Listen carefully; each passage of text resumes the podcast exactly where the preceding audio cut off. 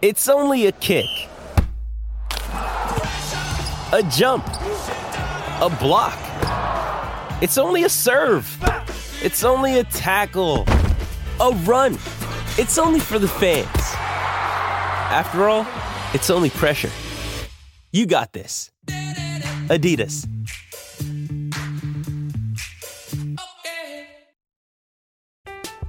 I'm Alex Rodriguez. And I'm Jason Kelly. From Bloomberg, this is The Deal. Each week, you'll hear us in conversation with business icons. This show will explore deal making across sports, media, and entertainment. That is a harsh lesson in business. Sports is not And, uh, as simple you know, I- as bringing a bunch of big names together. I didn't want to do another stomp you out speech. It opened up so many more doors. The show is called The, The deal. Deal. Listen to The Deal. Listen to The Deal on Spotify.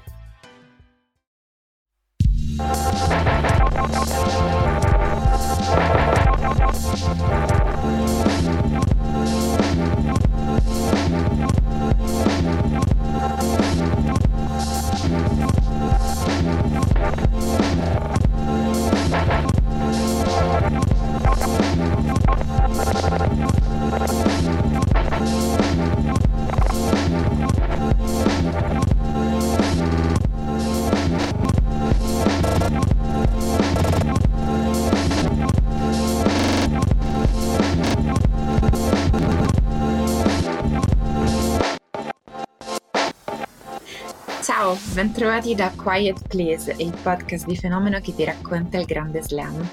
Siamo qui dopo le finali dello US Open 2023 e in realtà anche dopo il Festival della Letteratura di Mantova dove abbiamo perso qualche set ma abbiamo incontrato amici e un sacco di persone magnifiche, quindi accettiamo lo scambio, va bene, possiamo tornare anche il prossimo anno. Ora, noi siamo tornati a casa, Novak Djokovic è tornato numero uno del mondo Sabalenka lo è diventata per la prima volta, anche se è stata Coco Gauff a vincere e sollevare il primo trofeo slam della sua carriera. Medvedev invece ha concesso una rivincita della partita in cui due anni fa aveva cancellato il grande slam di Djokovic, dopo aver eliminato dal torneo in semifinale Carlos Alcaraz, che alla fine quest'anno è quello che ha compiuto questa impresa. Come sempre, grazie per aver seguito questo slam con noi da Tiziana Scalabrina e Emanuele Atturo. Ciao Tiziana, ciao a tutti. E secondo te come si è svegliato stamattina Djokovic? Aveva dolori o è quel tipo di persona che non ha mai dolori, che non, non subirà mai la tortura del mal di schiena nella sua vita? Io credo che tutti i suoi avversari non solo vorrebbero che Djokovic si svegliasse con qualche dolore più spesso, ma anche mi sembra evidente che effettivamente provano più dolori di lui, anche se sono più giovani e negli slam giocano effettivamente un po' di meno alla fine. Eh, però lui mi sembra assolutamente in uno stato di grazia, che vuol dire che questo 24esimo slam non è assolutamente il suo ultimo slam, che ha trovato la soluzione per giocare a tennis in una maniera incredibile, senza, non solo senza provare dolori, ma senza davvero che si veda quale può essere il suo limite.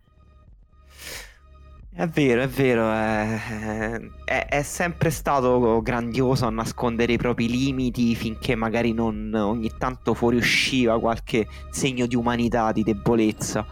E questo slam è sembrato particolarmente in forma e è impressionante proiettare questa partita dentro una dimensione più temporale, più storica, eh, perché in fondo la finale con Medvedev eh, è stata due anni fa. Ricordiamo altri momenti, ovviamente Djokovic agli US Open. E è difficile dire che questa versione di Djokovic sia in qualche modo inferiore a qualche altra versione di Djokovic. Cioè, guardando la partita di ieri, puoi anche pensare che stai assistendo al miglior Djokovic possibile e non a un Djokovic minore come invece ha suggerito Tony Nadal per esempio in questa settimana e tra l'altro ehm, non so se è così davvero se è una nostra percezione cioè che abbiamo assistito effettivamente a una delle migliori versioni di Djokovic possibili però sicuramente lui è, eh, è- è- è stato il miglior tennista di questo torneo per distacco e sembra addirittura poter migliorare in certe cose. Io temevo che lui arrivasse alla finale in difficoltà, nel senso che aveva giocato delle partite fino alla finale che non gli avevano presentato troppi problemi. Gli aveva nell'ultima parte di tabellone degli avversari che non l'avevano mai battuto e non erano mai neanche arrivati a impensierirlo e questo per arrivare a combattersi una finale non è proprio il miglior percorso che ti possa capitare ed è effettivamente stato un, un, distacco di livello in finale incredibile perché Medvedev in realtà ha giocato benissimo. Secondo me sì, è una delle partite più belle che potevamo vedere, un, forse una delle migliori partite di quest'anno, ci sono stati alcuni punti che assolutamente meritano di essere considerati tra i migliori punti di questo torneo e dell'anno in generale. E Medvedev in realtà se tu prendi la, la loro rivalità, il loro match-up, è un avversario difficile per Djokovic, è un avversario che non gli permette di fare semplicemente quello che a lui viene meglio, cioè per Djokovic stare a fondo campo, continuare a scambiare, allungare gli scambi non è una strategia che paga contro Medvedev, perché Medvedev lo fa possibilmente meglio di lui e ha delle caratteristiche in alcuni dettagli forse addirittura migliori per la, la semplice tenuta dello scambio e anche a volte per l'efficacia al servizio eh, non gli concede punti facili neanche in risposta e in nessun modo. Quindi per Djokovic si presentava come una partita difficile come lo è stato anche altre volte in passato. Mm, ma Djokovic ha fatto vedere di riuscire a fare qualcosa di più, di poter aggiungere di più e di saperlo fare perché, e questo era una delle cose interessanti con cui questa partita si annunciava, sono anche due giocatori intelligenti e maturi e quindi la partita è anche fatta di scelte, di letture, di cogliere impreparato il tuo avversario su qualcosa che il tuo avversario sa di dover fare e, e quindi devi spostare il livello un po' più in là. Secondo me hanno fatto vedere una partita spettacolare. E sì, ehm, è stato uno US Open molto strano secondo me, perché lo sbilanciamento del tabellone secondo me ha portato diverse conseguenze. E una delle conseguenze, secondo me, è Medvedev che arriva in finale un pochino scarico, un pochino opa- opaco. Eh, gioca un primo set eh, appannato, cioè oggettivamente appannato, in, in, cui non riusciva veramente a entrare dentro lo scambio, a incatenare Djokovic a uno scambio un po' più lungo. E non riusciva a trovare nessuna contromisura alla varietà tattica di, di Djokovic, eh, soprattutto nel primo set. Poi nel secondo invece Medvedev è tornato fortissimo. Gli scambi sono allungati, la partita si è impaludata tantissimo ed è diventata folle. Cioè, il secondo set è stato uno dei, dei set più folli, sicuramente il set più violento che io ricordi quest'anno nel circuito.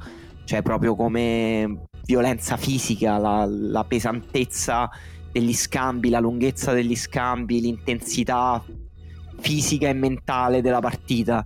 Uh, mentre Djokovic e Alcaraz uh, a volte fanno scintille anche come incrocio tecnico uh, a livello proprio di colpi, di varietà, di cose assurde che fanno in campo.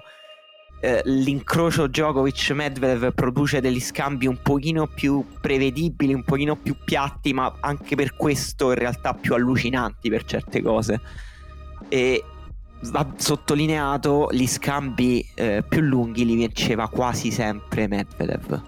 E mm-hmm. questa, tra l'altro, è una cosa che va pesata in questa allucinazione della longevità di Djokovic, no? Che ci, è quello che dicevo prima, che ci fa pensare che questa è la versione migliore possibile di Djokovic. In realtà, fino a qualche anno fa era assolutamente impensabile che una persona potesse vincere, dominare il contesto tattico di scambi lunghi con Djokovic. Impossibile. Negli ultimi anni Djokovic, la sua età in qualche modo pesa e l- lo scambio da fondo lo soffre con diversi giocatori, secondo me.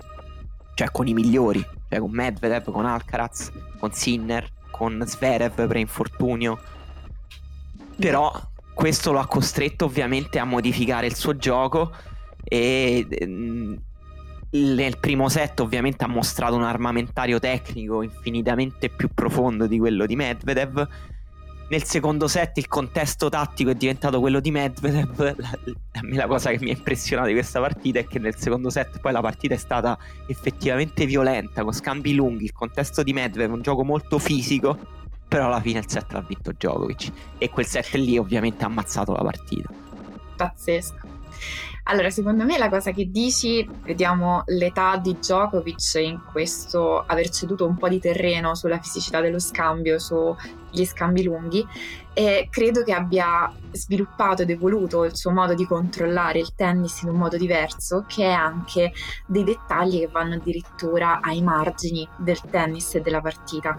Nel senso, Djokovic è sceso in campo come se si fosse scaldato meglio, come se avesse trovato un modo di non concedere nulla sin da quei momenti di scambio di studio che ci possono essere reciproci all'inizio di una partita.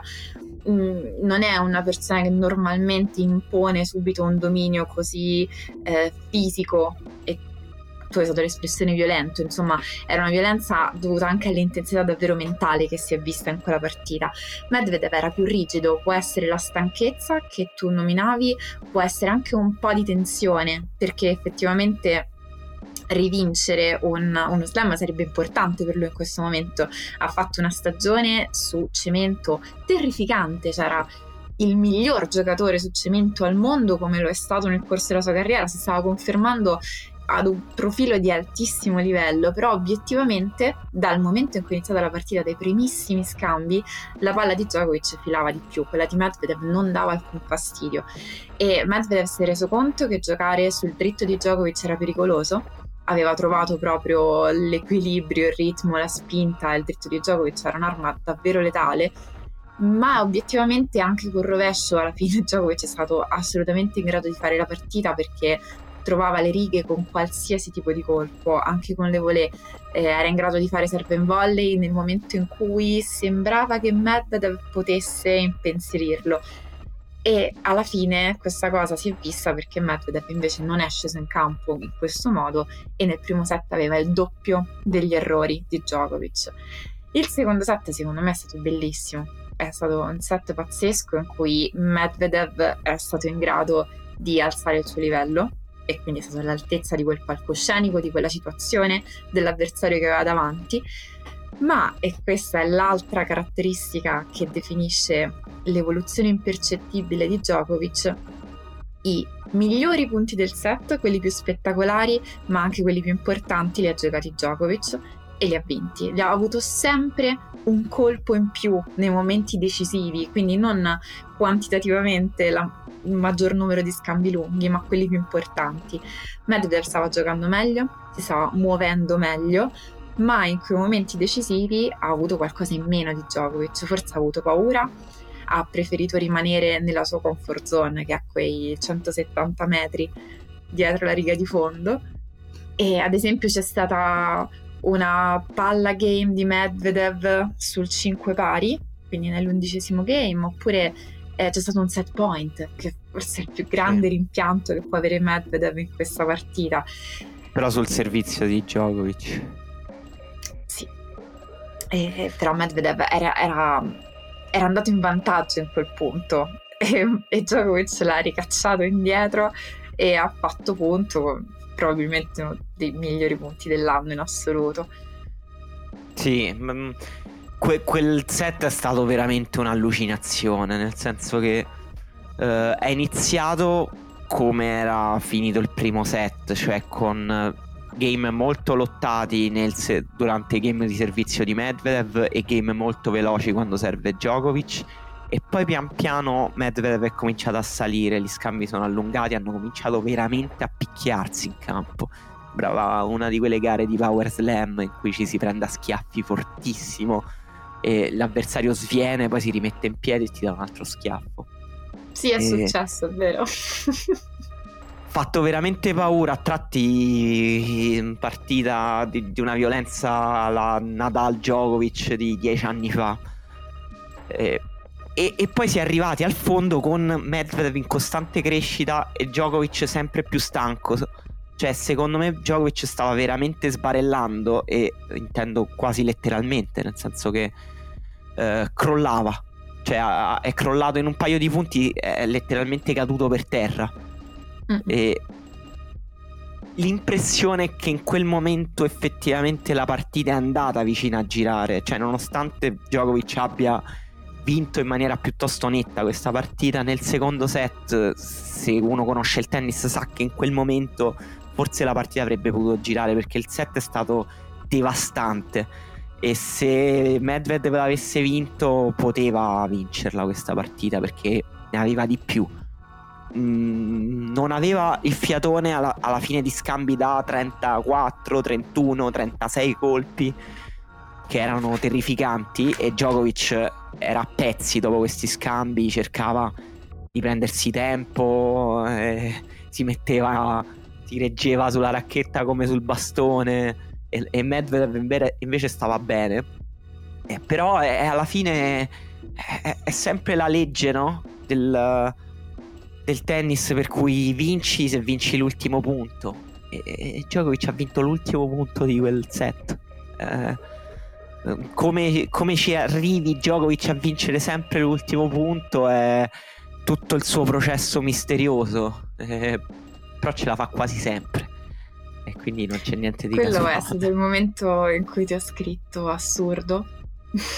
Ma sì, ma perché... non, non ci riuscivo a credere che avesse vinto quell'ultimo punto. Era stato sempre un punto dietro. Era stato sempre dietro, era un set veramente di rincorsa, ma soprattutto era un set con tempi molto lunghi, no? È stato un set lunghissimo, game lunghissimi, scambi lunghissimi, era veramente un tennis da titani. E sembrava una partita, cioè un set tutto così, e però è stato, moz- è stato come strozzato, come mozzato all'improvviso da Djokovic che riesce ad approfittare del primo set point disponibile. Ed è stato un momento veramente decisivo. Tu parlavi prima della posizione in risposta di, di Medvedev che ovviamente ha creato delle situazioni a, a catena eh, molto importanti a livello strategico, tattico, strutturale della partita. E perché è vero che gli scambi lunghi nel secondo set li vinceva sempre Medvedev, però la partita non si può fare solo sugli scambi lunghi e gli scambi corti spesso li vinceva Djokovic. Djokovic è venuto a rete tantissimo con un gioco veramente di alto livello a rete, cioè quasi anacronistico. È, veramente, è stato veramente strano vedere un giocatore così forte a rete oggi, no? Perché poi è vero che Medvedev rispondeva molto in fondo e nei pressure point, cioè i punti di parità dove si serve da destra, lo slice a uscire di Djokovic sulla prima e serve in volley che è stato devastante, ha portato tantissimi punti, però Medvedev secondo me non ha risposto sempre male. Cioè è vero che ha avuto difficoltà tantissima a rispondere a questo servizio, è una difficoltà proprio geometrica, nel senso che la palla scende, c'è un angolo stretto, Medvedev risponde in tribuna, però a volte ha risposto anche tra i piedi e Djokovic è stato costretto a, a risposte complicate. Eh, contro Alcaraz um, lui rispondeva comunque in posizioni geografiche di campo simili e, e Alcaraz anche serviva slice e veniva a rete. Però c'è stata per esempio un servizio slice di Alcaraz nel tie break del, del primo set e Medvedev gli ha tirato un, un, una pentola calda all'incrocio delle righe ed è stato uno dei punti decisivi del tiebreak per esempio. Secondo te è, è stata veramente un fa, cioè è stato un fattore chiave il, la posizione in risposta di Medvedev è ovvio nel senso che Djokovic ne ha approfittato tanto ma secondo te Medvedev avrebbe dovuto e potuto cambiare strategia in risposta? Mm, sono molto d'accordo sulla tua lettura della risposta di Medvedev perché rispondere non è soltanto rispondere con i piedi in campo, ma lì sta molto l'aggressività di Medvedev, cioè se non, fu- se non avesse questa caratteristica non sarebbe il giocatore che è, non avrebbe avuto la carriera che ha avuto, che sta avendo anzi nel senso che la sua aggressività sta proprio nella capacità di stare a rispondere in tribuna, ma di metterti una risposta profondissima tra i piedi, estremamente difficile da gestire e questa è la sua capacità di fare la differenza. Secondo me non è tanto dover avanzare la sua posizione in risposta perché snaturerebbe il suo gioco, E ci sono stati dei momenti in cui però aveva messo due piedi in campo e forse lì ritornando indietro si è creato dei problemi, però sono rare occasioni. Alla fine eh, c'è una cosa che Rublev ripete spesso, Medvedev è conosciuto come lo scacchista, ma è più corretto chiamarlo Octopus, la piovra, perché la sua capacità di fare certe cose da lontanissimo è surreale, è veramente surreale, è anche diversa dalla capacità di gestire il fondocampo di Djokovic, sono proprio caratteristiche diverse. Secondo me infatti c'è poco che Medvedev in fondo si può rimproverare, davvero poco, sono piccole sfumature. Il discorso è che quel tiebreak surreale che Djokovic ha vinto, l'ha vinto perché nell'unica partita che ha, che ha, perso quest'anno in uno slam, la finale di Wimbledon contro Alcaraz, aveva perso un tiebreak e semplicemente si è detto io non perdo un altro tiebreak, non lo perdo un'altra volta in situazioni così, perché perdere quel tiebreak alla fine mi ha costato la partita. E tra l'altro è una cosa che secondo me vale la pena sottolineare proprio per ricordarsi che cosa distingue questa finale da altre che abbiamo visto quest'anno, da altre che abbiamo visto negli ultimi anni in generale, eh, nella carriera di Djokovic e non solo, è che è vero che è stata una partita eh, violenta, intensa, caratterizzata anche dalla fatica fisica, sia per la lunghezza degli scambi che per quel vacillare di Djokovic che tradiva magari anche tutto il problema del grande caldo che hanno avuto nel corso di questo torneo. Ma mm, secondo me si è sublimata in un livello di scontro mentale, strategico, di fatica davvero più psicologica nella gestione reciproca di determinati momenti. La cosa incredibile che mi voglio ricordare di questa partita è che Djokovic ha giocato a rete, come dici tu, come un giocatore d'altri tempi, ma proprio non ha sbagliato mai. Cioè ha messo una concentrazione in quei momenti. Noi sappiamo che Djokovic è il giocatore che ha uno smash da peggio di un giocatore dei challenger, da, da terza categoria. Non ha sbagliato mai mai. È possibile che in qualche rara occasione non abbia chiuso un punto, ma non ha sbagliato. È stato totalmente perfetto, ha messo delle volée che sembravano non cadere mai e poi cadevano ad un filo dalle righe. Questo è qualcosa che non si può misurare. È troppo vero, è... È anche la percentuale di punti vinti a rete di Djokovic è impressionante, ma non in astratto, cioè in relazione a quanto è difficile giocare a rete con Medvedev che tira dei passanti eh, molto violenti, cioè è uno che vuole proprio abbatterti a rete a volte. E abbiamo visto anche Alcaraz eh, comunque in difficoltà, eh, proprio perché è difficile eh, non farsi passare da Medvedev perché è molto veloce, è molto eh, eh, come dicevi te, ha una capacità di recupero in estensione che ti sorprende a volte, cioè pensi che la palla sia semplicemente caduta con un secondo rimbalzo, invece lui l'ha tirata su da terra a una velocità che è antifisica per certi aspetti. Eh, e Al- Alcaraz non è stato preciso quanto Djokovic, anche non solo nel gioco a rete, ma anche nelle palle corte, per esempio, no?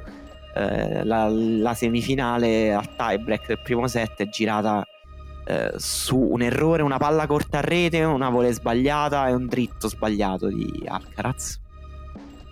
E eh, Medvedev ti richiede quel livello di perfezione perché ha una solidità che nessuno ha al momento nel circuito, almeno su questi campi qua.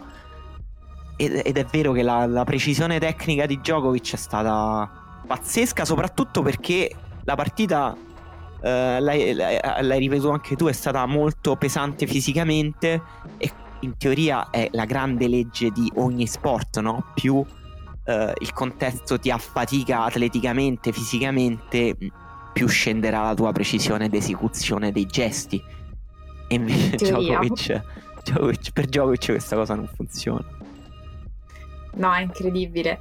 E poi una cosa bella è che si sono reciprocamente riconosciuti in tante cose durante la partita, anche nel discorso finale è stata insomma, raccontata in modo molto bello ed esplicito questa cosa. Sono soprattutto due personalità che magari non si assomigliano ma sono molto affini per tanti punti di vista e quindi Medvedev lo riconosce anche come probabilmente non so che espressione abbia usato esattamente ma l'ha riconosciuto come il più grande giocatore di tutti i tempi e ha detto una cosa molto carina che è stata io penso di avere una bella carriera ho 20 titoli tu hai 24 slam quindi ok questo, questa è la situazione.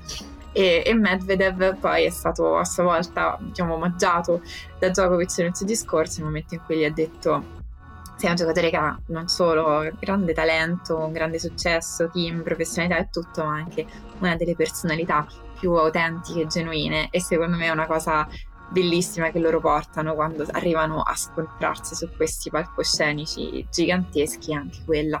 A me piace moltissimo il tennis giocato da Djokovic e Medvedev, anche per questa cosa qui.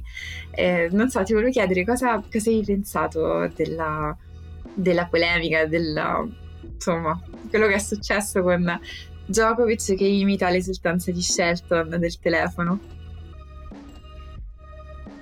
questo, su questo tipo di mh, mm, situazioni, secondo me, ognuno può eh, dare un, es- un, un, dire, un'interpretazione personale, soggettiva, che a seconda di dov'è la sensibilità sulla moralità in campo, no?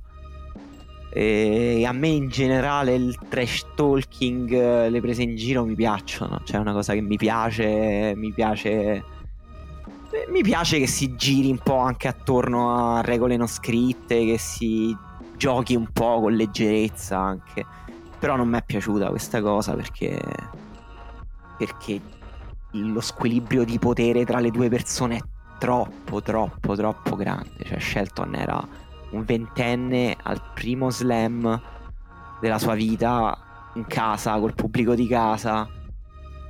Si è, è, una personalità carismatica, ci ripetiamo continuamente che abbiamo bisogno di personalità, personalità carismatiche nel, nel tennis e Djokovic che è semplicemente il giocatore più forte della storia non ha bisogno di scendere a, a, quel livello lì e reprimere la eh, giovinezza di Shelton con un gesto secondo me violento. Però so che tu hai un'idea diversa da questa. Vabbè, lo sai perché stavamo praticamente vedendo la partita appunto a Mantova dopo, dopo, gli incontri e in realtà dal vivo nel momento in cui ho visto quel gesto mi ha abbastanza esaltato, cioè, o meglio mi colpisce soprattutto perché eh, ha una grande lucidità nel farlo in quel momento lì ma poi mi sono piaciute una serie di cose anche però in quel momento lì è la fine della partita cioè è, è proprio un cioè non è una cosa che usi nella competizione, non stai dentro la partita, la partita è finita. Cioè vuol dire che vuoi eh, proprio esatto, dare uno schiaffone quello. a un ventenne, proprio mi è sembrata una cosa molto paternale. Ma non ha usato lo schiaffone per vincere la partita, questo intendo. Cioè, nel senso, ha vinto la partita per conto suo con uh, i suoi strumenti e poi era abbastanza calmo e distaccato da fare anche questa cosa. E io capisco cosa dici, mm, c'è un po' questo, se vuoi, essersi abbassati, però io non l'ho vista come una cosa troppo personale nei confronti di Shelton, cioè non voleva umiliare Shelton, voleva un attimo ergersi al di sopra di tutta quella cultura e atmosfera che dà importanza a quel tipo di gesti che li rende eh, importanti, cioè probabilmente è più dire eh, pubblico degli Stati Uniti, davvero pensate che questo conti? E soprattutto perché poi sono gesti abbastanza stupidi, privi di significato. Non è che Djokovic è andato a voler umiliare o colpire Shelton su qualcosa di essenziale, non l'ha. Cioè, ci sono stati alcuni casi in cui Vavrinka, Nadal si sono innervositi per modo in cui un determinato giocatore, solitamente giovane, si comporta durante la partita, cose che usa per vincere e che secondo loro non sono corrette. Ha totalmente lasciato scelto il suo modo di giocare e insomma non, non ha cercato di utilizzare qualcosa di extra tennistico per vincere la partita ha dato una prova di cos'è che conta veramente anche a livello di personalità, perché questo è anche eh, una caratteristica di Djokovic e anche che lo unisce a Medvedev dà sempre molta importanza a quello che dice, al modo in cui si comporta. Ci sono cose che dice perché sono serie, sono vere. Anche questo ha un po' ridimensionato un qualcosa che alla fine è soltanto una spruffonata.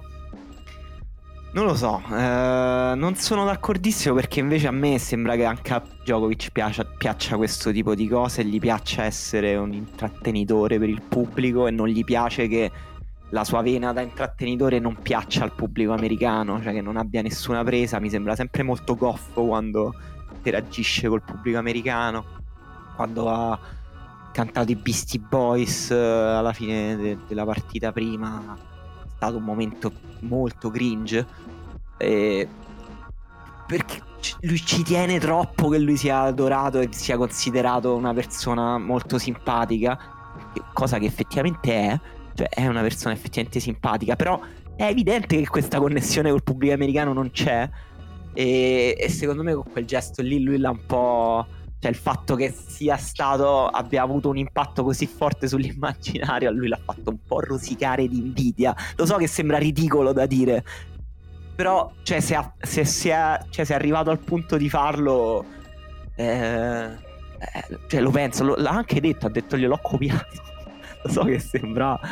Lo so che è, poi uno ci legge dei, dei, secondi livelli, però in parte è anche così come ha detto lui, cioè che gliel'ha copiato quel gesto là.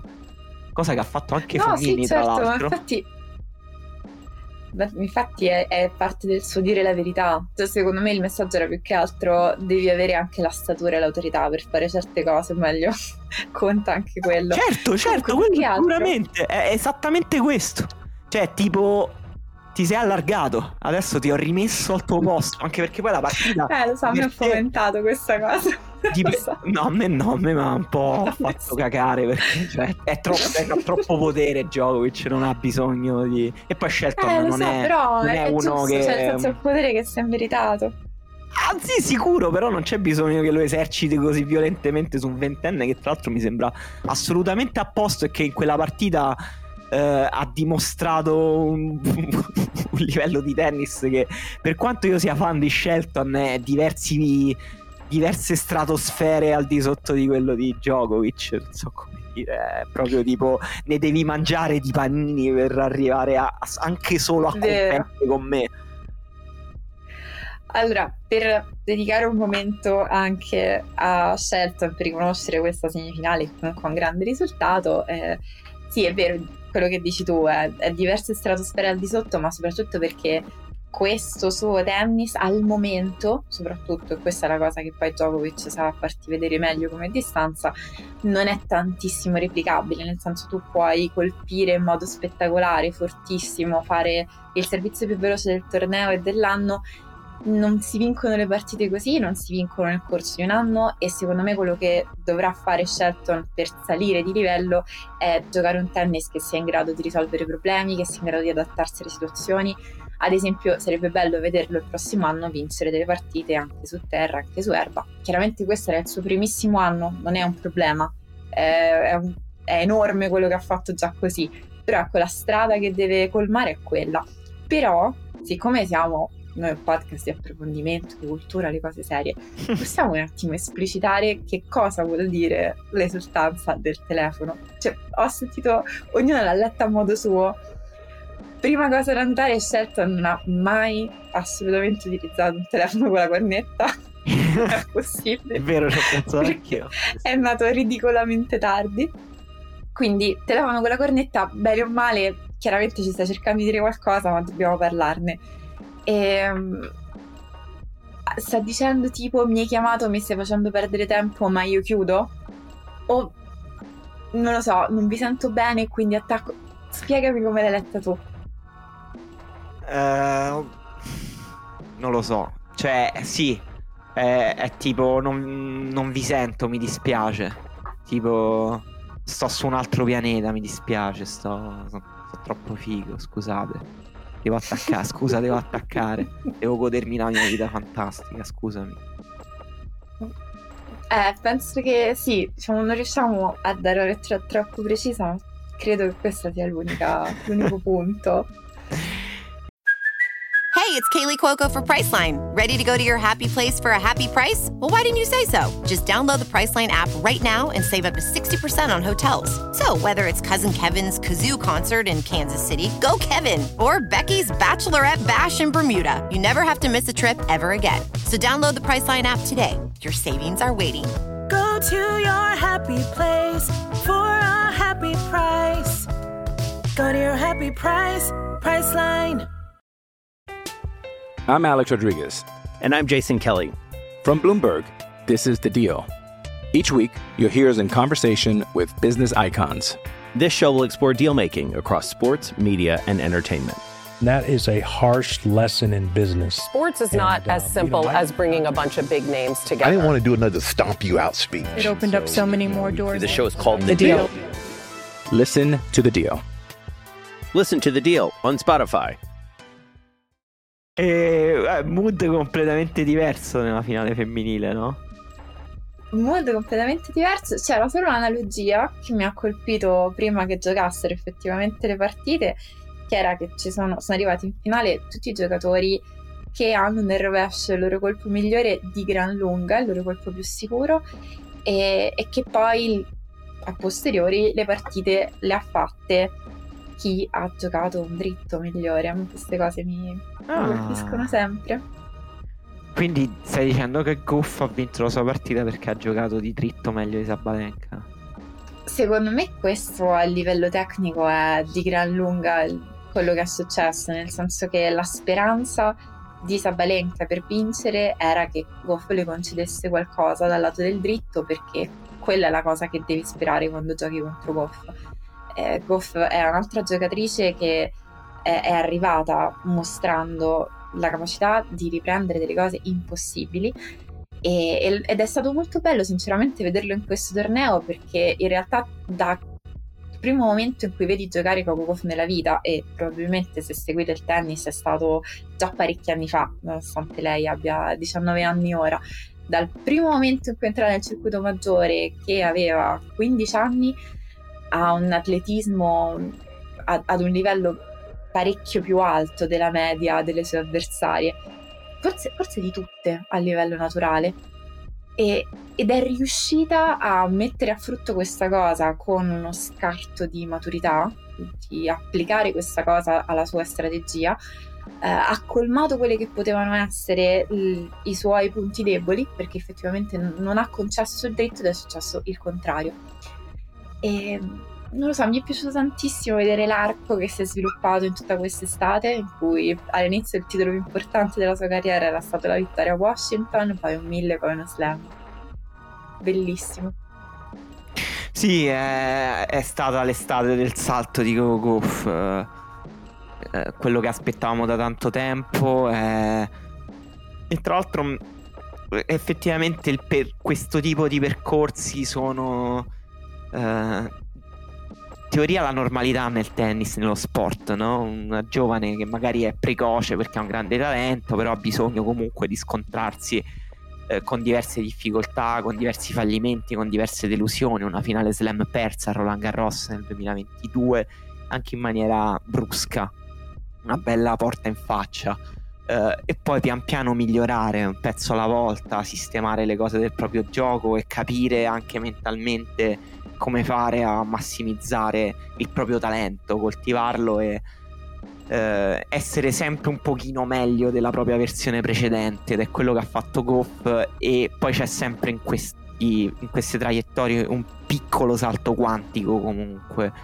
Un miglioramento che eh, sposta diversi chilometri più in là le tue possibilità ed è quello che è successo quest'estate con, con Goff e è vero che l'atletismo è una dote che ha sempre avuto però quest'estate è sembrata eh, qualcosa di eccezionale, cioè è sembrata qualcosa su cui lei poteva costruire le partite perché era qualcosa che pesava anche tatticamente, tecnicamente e mentalmente sulle sue avversarie.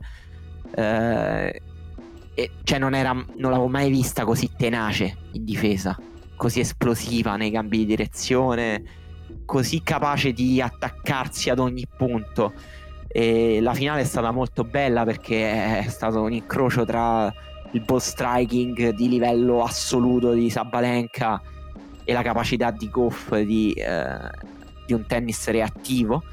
E Goff, dopo un primo set in cui ha sofferto le accelerazioni di Sabalenka, si è attaccata sempre di più alla partita finché Sabalenka non è andata un po' sopra le righe, non ha perso un po' le misure del campo e finché poi Goff non ha cominciato a vincere anche i punti pesanti. Nonostante poi col dritto è vero che tende sempre un po' a perdere le misure e in qualche modo sembra anche collegato a questo atletismo, no? Che a volte eh, è, è, costretta quando non riesce magari nei game di risposta e Sabalenka ti, comunque ti mette tanta pressione da fondo. Eh, mentre che ne so, Djokovic riesce a essere più o meno sempre composto tecnicamente, pure quando è costretto a uh, giocare il tergicristallo, Goff va un po', no? Va, perde un po' le distanze, un po' le misure. Uh, però è stata anche questo è un modo anche molto emozionante di veder vincere partite, no? Mm, sì, è vero, è vero. E la, la, tattica di Sabalenka all'inizio era cercare il dritto di Wolf, è stata l'unica tattica che ha messo in campo, e, però è stata una tattica inefficace nella misura in cui eh, nel momento in cui ha iniziato a perdere le misure del campo, come dicevi, non aveva un piano B, non aveva un qualcosa che poteva fare, è stata ripresa dal soffocamento emotivo che caratterizzava la Sabalenka di una volta e non ha trovato assolutamente una via d'uscita. Questa cosa è stato l'unico aspetto che secondo me non ha reso bellissima la partita. Goff all'inizio non poteva avere una tattica, questo è il suo grandissimo merito invece è la, è la, lettura interessante. Non si poteva avere una tattica perché Sabalenka ti tira dei missili nucleari e l'unica cosa che puoi fare è fare il portiere. Quindi se riesci a mettere una mano, una racchetta su quella palla hai fatto di gran lunga la cosa migliore che tu possa fare. Però questo atletismo appunto le permette di soffrire atrocemente per tutto un set, subirlo, ma cominciare a prendere le misure. Perché all'inizio la potenza di Sabalenka le strappava letteralmente la racchetta di mano, c'era proprio quel tipo di colpi che vedi che ti si è piegata la racchetta e non si capisce bene come fatta la palla a passare, se è passata.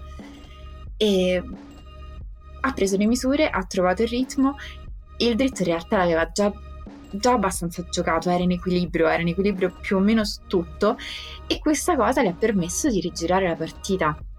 Si è alzata la qualità, e Sabalenka ha cominciato a soffrire tantissimo a livello di concentrazione, quindi la qualità del suo gioco è scesa e Goff mh, mm, ha iniziato a correre sempre di più alla velocità della luce, a essere molto più lucida nei punti importanti, era possibile che Sabalenka facesse qualche punto quando per sfogare la pressione lasciava andare il braccio, però di gran lunga era, stava crescendo la statura di Goff in campo.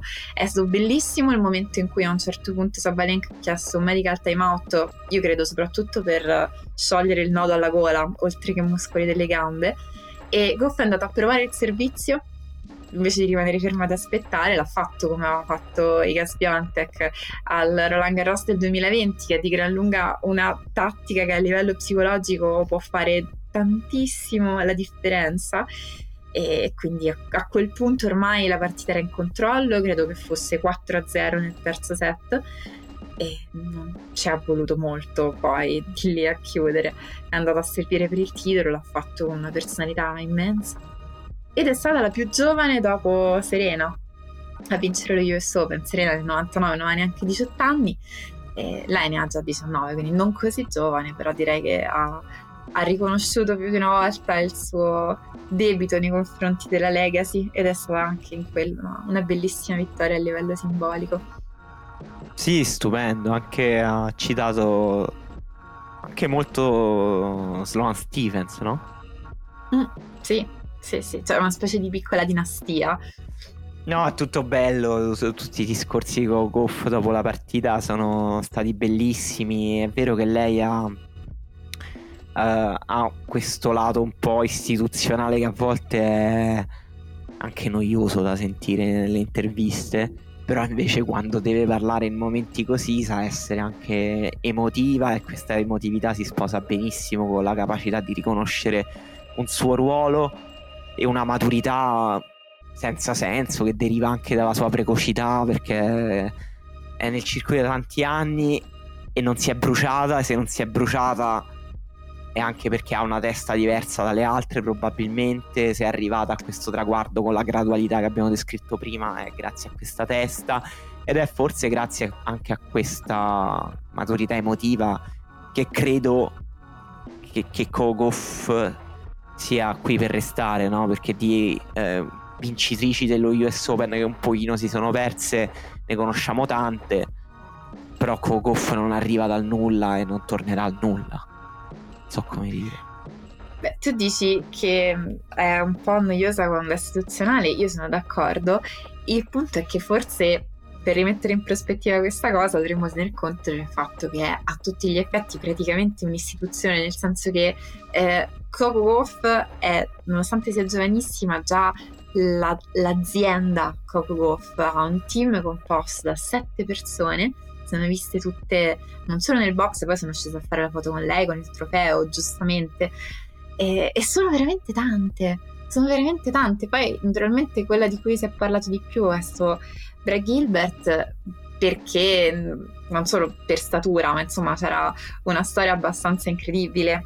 Eh, sembra che una volta per ogni decennio lui prenda un giocatore e nel giro di un'estate lo porti a vincere gli US Open. È stato così, la sua storia è consacrata in Open di Agassi, primissima esperienza e dopo è successo nel 2003 con Andy Roddick che è tuttora l'ultimo americano maschio ad aver vinto lo US Open e l'ha fatto quest'estate con Goff questa cosa è abbastanza incredibile in effetti. Poi grande guru del tennis americano. Eh sì. E forse anche ti, ti chiedo un parere su questa cosa c'è la sua signature nel fatto del forse Goff ha vinto un po' questo slam vincendo sporco eh, nel senso che lei ha avuto in realtà un percorso difficilissimo fino alla finale, veramente complicato, ha fatto delle partite in cui non era possibile scendere in campo e giocare sempre meglio, cioè non è stato uno di quei casi in cui la giocatrice trova fiducia nel corso delle partite e trova il ritmo e batte le avversarie, che forse è un pochino più la storia ad esempio di Raducanu di come Raducanu ha vinto lo US Open. Goff in questo caso ha avuto già un primo turno complesso, soprattutto psicologicamente, perché ha giocato con Laura Sigmund. Ed è stata una partita in cui Sigmund prendeva un sacco di tempo oltre lo shot clock, polemiche, liti col pubblico, Goff ha protestato con l'arbitro perché non interveniva eh, in queste situazioni, però ha cercato di non innervosirsi perché la partita poi è finita 6-4 al terzo, era pericoloso perdere il controllo in quel momento. Poi ha giocato con Mirandreva e Mirandreva ne parliamo un sacco quando ti trovi davanti eh, quasi te allo specchio, no? una teenager giovane, super talentuosa che chiaramente è destinata ad altri, live- ad altri livelli, lì devi dimostrare che può fare la differenza l'esperienza, però pur sempre 19 anni, quindi l'esperienza è un concetto relativo. Elise Mertens è una giocatrice che non si batte mai da sola, infatti l'ha portata al terzo set, partita esasperante difficilissima con Caroline Wozniacki. Wozniacki le faceva giocare un tennis che non si gioca più nel circuito, quindi eh, ha proprio dovuto imparare nel corso di questa partita. Era una giocatrice che faceva una cosa complicatissima che era correre più di lei, forse è l'unica che può correre più di Goff, meglio di Goff, e quindi lì invece ha dovuto fare la giocatrice in grado di attaccare, di giocare a tennis, di aggredire, costruire punti. Dopo partita con Ostapenko che aveva battuto Iga Sbiontek, Ostapenko ti tira assolutamente senza compromessi, eh, con una violenza irrazionale in punti imprevedibili e se ha battuto Iga Sbiontek vuol dire che è davvero difficile da gestire quando gioca in questo modo. Infine, prima della finale, Carolina Mukova, che sarebbe stata un incubo per Sabalenka, non so se altrettanto o anche peggio, perché è una giocatrice calma, complessa da gestire, eh, capace di tantissime variazioni, di avere tanti livelli all'interno della partita, nel modo in cui gioca. E anche questa secondo me è stata una vittoria per niente scontata. Ha vinto in due set, ma non era una partita facile. Sono arrivati fino all'ultimo eh, in equilibrio con uh, una giocatrice che andava avanti e l'altra che la sorpassava con uh, fasi di studio. Quindi io trovo uno dei percorsi per arrivare al titolo più interessanti che abbia vi- visto da, da parecchio tempo a questa parte. Sì, assolutamente. Bellissimi, anche tutte partite appunto come hai descritto tu, eh, che si sono anche allungate, a parte qualcuna in cui ha affrontato dei momenti di difficoltà dovuto, da cui è dovuta venire fuori con la pressione ulteriore di essere la favorita, di essere eh, la favorita di casa, tra l'altro, e la giocatrice che, che, da quando ha 15 anni ha molta pressione addosso, che dovrà diventare campionessa slam. Eh, da quanto era in caldo la grafica di New Balance con Coco eh, Champion, no? Eh, eh, allora hanno investito su di lei da subito, gli Stati Uniti hanno investito di lei da subito, lei si è presa subito grandi responsabilità, te la ricordi quando andava in piazza ai microfoni a parlare durante Black Lives Matter? Eh. Certo. Incredibile per una ragazza della sua età voler anche barcamenarsi intorno a tutte queste cose, cioè essere un'icona nera dello sport americano e essere una teenager che non ha ancora vinto niente ma che è molto talentuosa. Era una situazione incredibilmente difficile. A questi US Open arrivava dopo aver vinto, dopo, essere, dopo aver dimostrato di essere la giocatrice più in forma dello swing americano. Quindi aveva una pressione addosso incredibile che a volte si è, si è anche vista in queste partite, eh, che lei ha, ha tremato. Eh, però co- come non si è spezzata è stato pazzesco con un crescendo anche perché dopo la partita con Wozniacki lei è cresciuta tanto e poi era, appunto anche nella finale ha resistito a una grandissima Sabalenka e poi volevo chiederti invece se ti è piaciuto il video di Sabalenka che entra eh, nello spogliatoio dopo la sconfitta e, e spacca la sua racchetta e poi la butta nel cestino allora Dovrei dire di no, ma in realtà sì. Eh, mi è piaciuto perché non ha spaccato la racchetta in campo, che è una cosa che io in fondo apprezzo sempre. È una scelta, richiede molto autocontrollo, molta fatica, insomma penso che ci sono anche tanti dilettanti che spaccano racchette, quindi la tentazione è proprio alla portata di mano quando giochi a tennis. In quelle situazioni è ancora molto più forte il desiderio di farlo. Però è aspettato, è tornata nell'area di warm up che probabilmente vuol dire che stai facendo il percorso all'inverso apposta per non incontrare nessuno. E con grande proprio consapevolezza ha frantumato la racchetta e l'ha buttata. Probabilmente anche nel, per riciclarla, capito? Quindi proprio una scelta. Purtroppo se l'è presa con le racchette, è stata tutto il torneo a litigare con le racchette. A un certo punto quasi la tira al suo allenatore dal campo. È vero, Era è un momento strano. Racchetta in, in un modo incredibile, sembrava cercare sempre nella borsa la racchetta che non le facesse più sbagliare, come se dove avete messa quella che funziona.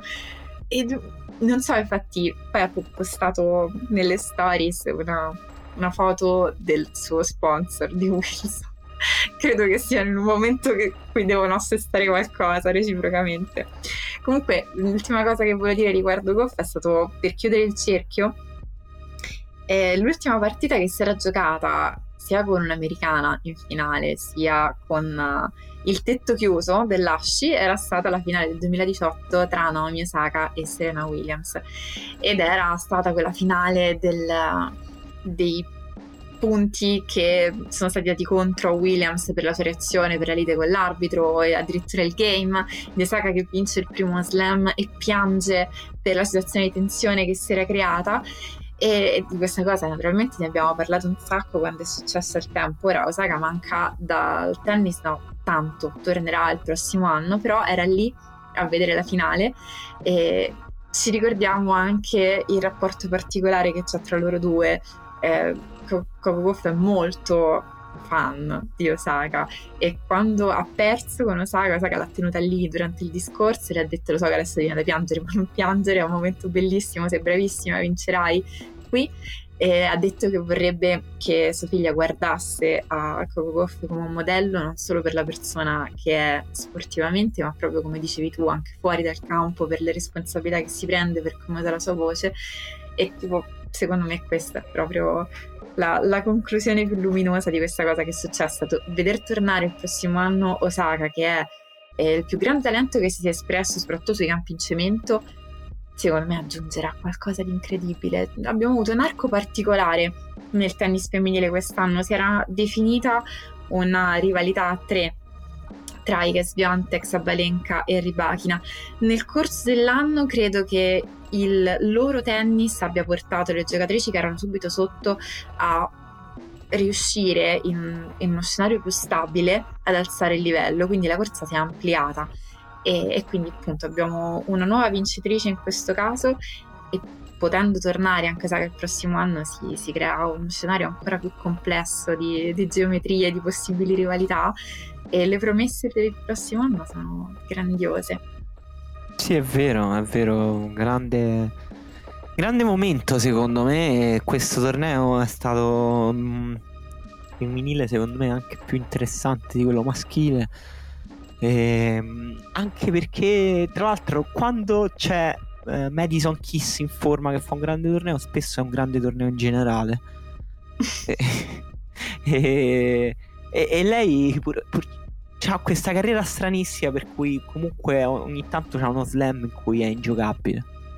Di solito lo US Open, il suo. Sì, sì, è vero, anche in Australia, però se ti ricordi, non l'ultimo, ma il penultimo Australian Open aveva fatto, era arrivata in semifinale giocando questo tennis enigmatico in cui semplicemente lei tira più forte di te sempre. E, ehm, e quindi sì, grande momento, sei... però come dire, un peccato adesso è finito, è finita la stagione. Non mi dire così.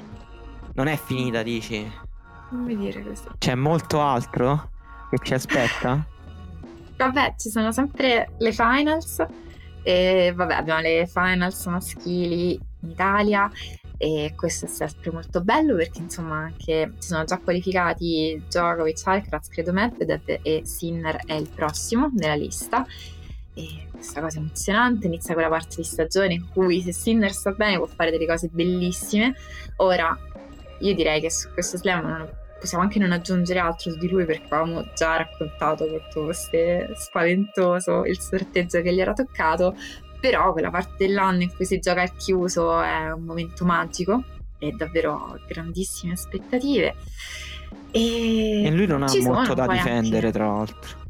Non ha molto da difendere perché era un po', era un po stressato l'anno scorso. Sì, io speriamo, speriamo soltanto che, che si riprenda bene da questa sconfitta. Non è la prima sconfitta dura di Sinner in carriera. Eh, ha saputo sempre no, reagire no. bene. Cioè, bene significa non solo tornare al livello di prima, ma tornare a un livello più alto.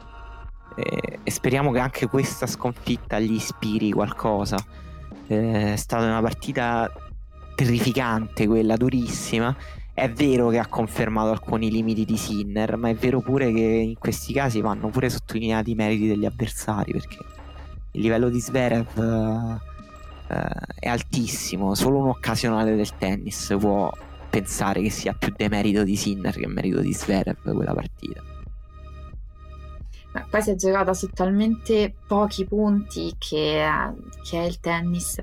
Più che altro diciamo che queste sconfitte durissime che gli sono capitate negli slam sono una cosa che effettivamente eh, caratterizza, se vogliamo storicizzare questa prima parte della sua carriera, eh, questa prima fase della carriera di Sinner, perché gli sono capitati sempre più o meno a metà dei tornei degli avversari spesso in una condizione di forma semplicemente imbattibili.